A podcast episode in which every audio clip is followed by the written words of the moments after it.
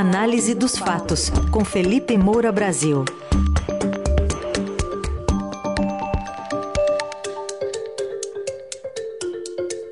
A campanha de Jair Bolsonaro tentando desviar dos tiros de fuzil e das granadas de Roberto Jefferson. Oi, Felipe, bom dia. Salve, salve, Raizen, Carol, equipe da Eldorado FM, melhores ouvintes, sempre um prazer falar com vocês. Bom dia, Felipe. Bom, vamos começar então falando dessa manifestação do ministro das Comunicações, Fábio Faria, num púlpito montado ali em frente ao Palácio da Alvorada.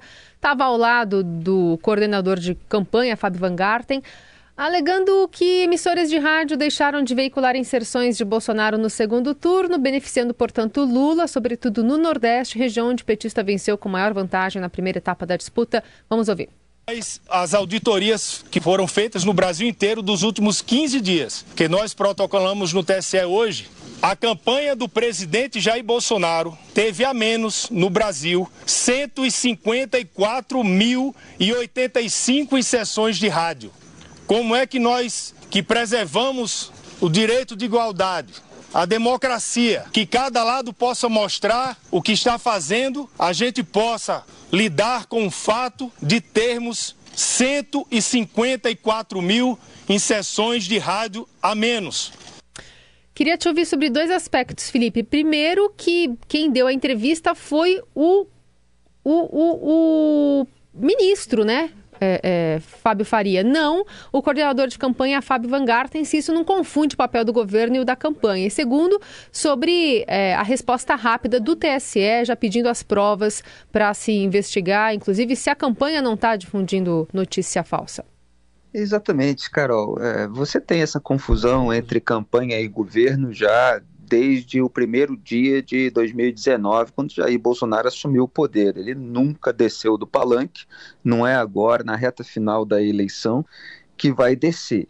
E até esse populismo digital, né, como já é chamado, pelos especialistas no assunto, ele ainda turbina essa confusão entre governo e campanha.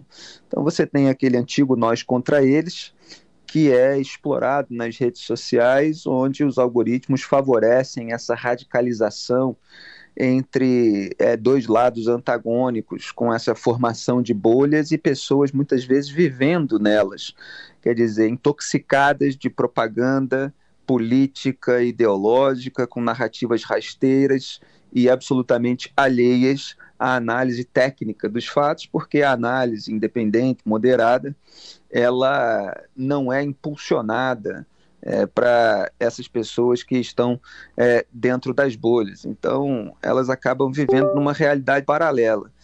E quando você tem uma ação é, para questionar a veiculação de é, propaganda ou, um, ou uma ação de pedido de direito de resposta.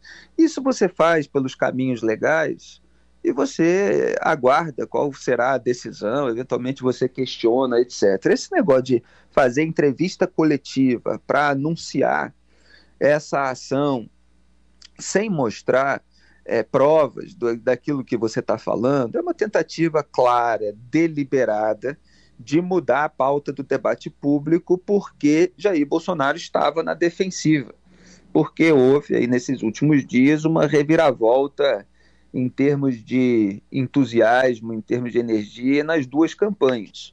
A campanha do Lula é, saiu do resultado do primeiro turno baqueada, ela estava lutando por uma vitória no primeiro turno, sabia que a prorrogação da eleição é, poderia favorecer Jair Bolsonaro, é, com a melhora de alguns indicadores econômicos, é, com o uso da máquina pública por mais quatro semanas.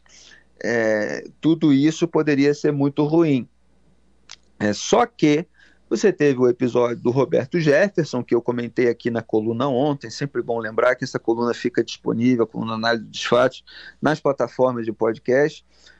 Jefferson atirou com fuzil, lançou granadas contra é, a Polícia Federal que foi lá na casa dele levar de volta para a cadeia por ordem do Alexandre de Moraes.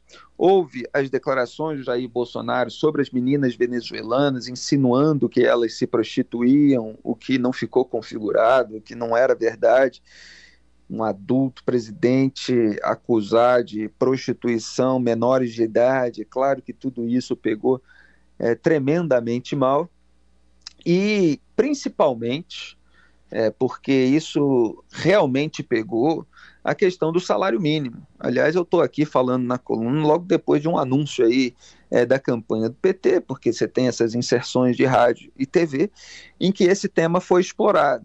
Recentemente o Paulo Guedes falou que pretende desindexar o reajuste do salário mínimo, das aposentadorias, do índice de inflação. Aí houve uma reportagem é, da Folha é, dizendo que a proposta é de corrigir o salário mínimo não com base na inflação passada, mas na expectativa futura ou meta da inflação, e com isso a, a tendência é diminuir a recomposição do salário. E, obviamente, a campanha do PT, o Lula sempre teve um discurso para os mais pobres, é, aponta que Jair Bolsonaro não se preocupa com a população de baixa renda, etc. Houve, evidentemente, alguns exageros nessa exploração, o Tribunal Superior Eleitoral é, derrubou algumas postagens é, do Lula, do André Janones. É, os bolsonaristas não costumam falar isso, mas existe decisão contra o outro lado também. Mas essa exploração do tema, é, de que o salário mínimo pode não ficar é, favorável para aquele que recebe, pode ser pior do que poderia ser, e com o Lula poderia ser maior, etc. Tudo isso está pegando muito mal é, para a campanha do Jair Bolsonaro. Fora que é, as pesquisas, e assim, é claro que publicamente a campanha bolsonarista ataca os institutos de pesquisa, até porque houve aquela variação do índice de Jair Bolsonaro entre as pesquisas e, o, e, a, e as próprias urnas no primeiro turno. Mas eles confiam mais ali na pesquisa da Atlas e eles perceberam que a, a aprovação do governo estacionou e a rejeição ao Jair Bolsonaro, quer dizer, aquela quantidade de eleitores que não votaria nele de jeito nenhum, oscilou para cima, de 46% para 47%. E esses dois indicadores é, são assim os básicos para apontar as tendências. Então, se houvesse uma tendência é, de virada, você te, estaria tendo nesse momento um aumento da aprovação do governo, uma diminuição da rejeição, e não é isso que está acontecendo, está preocupando demais a campanha Bolsonaro. Então eu dei essa volta para explicar o contexto que faz com que Fábio Faria e Fábio Weingarten, né, quer dizer, o ministro das Comunicações e o ex-chefe da, da SECOM, da Secretaria de Comunicação, deem uma entrevista coletiva para é, tentar emplacar o que até o momento, é claro que é preciso esperar, prova, investigação, etc., é narrativa. E uma narrativa que foi colocada nessa coletiva já com a preparação dos ativistas, da militância bolsonarista nas redes sociais para subir a hashtag.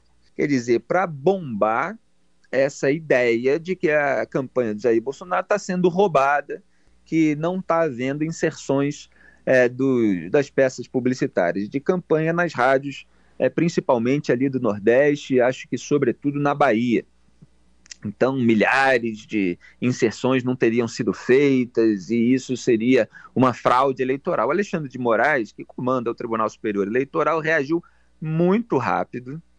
É, diz que o pedido do Bolsonaro e o relatório que ele chamou de apócrifo não indicam as rádios, os dias, os horários em que não teriam sido veiculadas essas inserções de rádio do presidente nem tampouco há a indicação de metodologia ou fundamentação de como se chegou a determinada conclusão.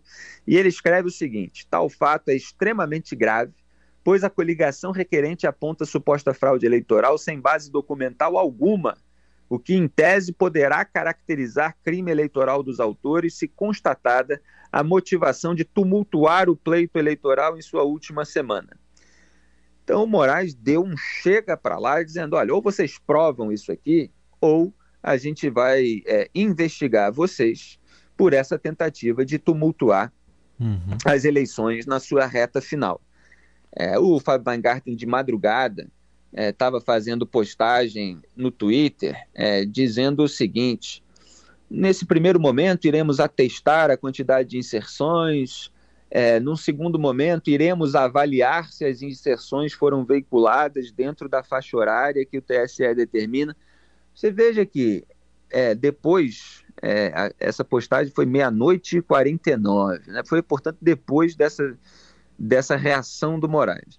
O, o Weingarten fala assim: iremos avaliar. Quer dizer, primeiro se faz uma acusação, aí se sobe hashtag na rede social com toda aquela robosada que a gente sabe que é, que é usada. É, duas hashtags estão lá bombando com essa acusação de que é muito grave, é gravíssimo, é fraude, etc. E depois o sujeito está dizendo ainda que ainda vai avaliar. Então, assim, é, você tem uma impressão, e, e já acusações, evidentemente, é, por parte dos petistas, de que tudo isso pode ser um grande factoide. Uhum. É claro assim, que nesse momento não dá para cravar nada. É, então, os fatos são esses: os desgastes de Jair Bolsonaro com o episódio do Roberto Jefferson, com o caso do salário mínimo, com a declaração das meninas venezuelanas. O resto é bolsonarista falando assim: se confirmados os fatos, isso aí muda tudo. Então, eles, eles estão pedindo para que eh, seja interrompida a, a, a, a, disseminação das inserções, né? que, que sejam interrompidas as inserções do Lula, que é para tentar igualar como se Jair Bolsonaro não tivesse tido esses milhares de inserções e agora o Lula tem que ficar é, é sem elas para que os dois alcancem assim um número igual. É, mas isso não está devidamente provado. Então, o que, que se projeta a partir dessa iniciativa que mostra um tanto do desespero bolsonarista na última semana? O que se projeta é um terceiro turno, né, Carol? Porque você começa a preparar um terreno para contestação do resultado para a alegação de que a sua campanha foi roubada, que não teve espaço, é, que havia um grande conluio, uma grande conspiração para o Jair Bolsonaro não ser reeleito, e isso pode render ainda mais quatro anos de confusão, como aconteceu nos Estados Unidos com Donald Trump investindo uhum. nessa narrativa dentro da sua própria bolha. Aliás, é, é, a gente conhecendo como conhece o trabalho do Fábio Weingarten, né, Felipe? Um trabalho meticuloso, competente no monitoramento até da, da, da mídia toda, quer dizer, esperou é. chegar em 154 mil para anunciar que o problema ocorre, não avisou antes? Pois é, como assim, né? Agora é, uma, uma auditoria foi feita é, de 154 mil, ninguém estava reparando isso. Quer dizer, é, é, olha, pesa até contra os bolsonaristas o fato de eles, de acordo com essa alegação, não terem a menor ideia do que se passa no Nordeste, né? Eles estão tentando mostrar que não, nós participamos aqui do Nordeste, nós estamos preocupados com os nordestinos, com a população de baixa renda e tal. Como é que eles não sabem, durante semanas, que não está havendo inserção é, nas rádios locais. Então, assim, é tudo muito esquisito, né? E você falou de monitoramento, de fato, há vários tipos de monitoramento Sim, dessa turma no tem. mercado da comunicação, eu sei bem. Tem mesmo. Mas tá aí, Felipe Moura Brasil com a gente em mais uma coluna análise dos fatos que já já vai estar no radiodorado.com.br e também nas plataformas de áudio. Obrigado, Felipe, até amanhã. Muito obrigado a todos, grande abraço, tchau.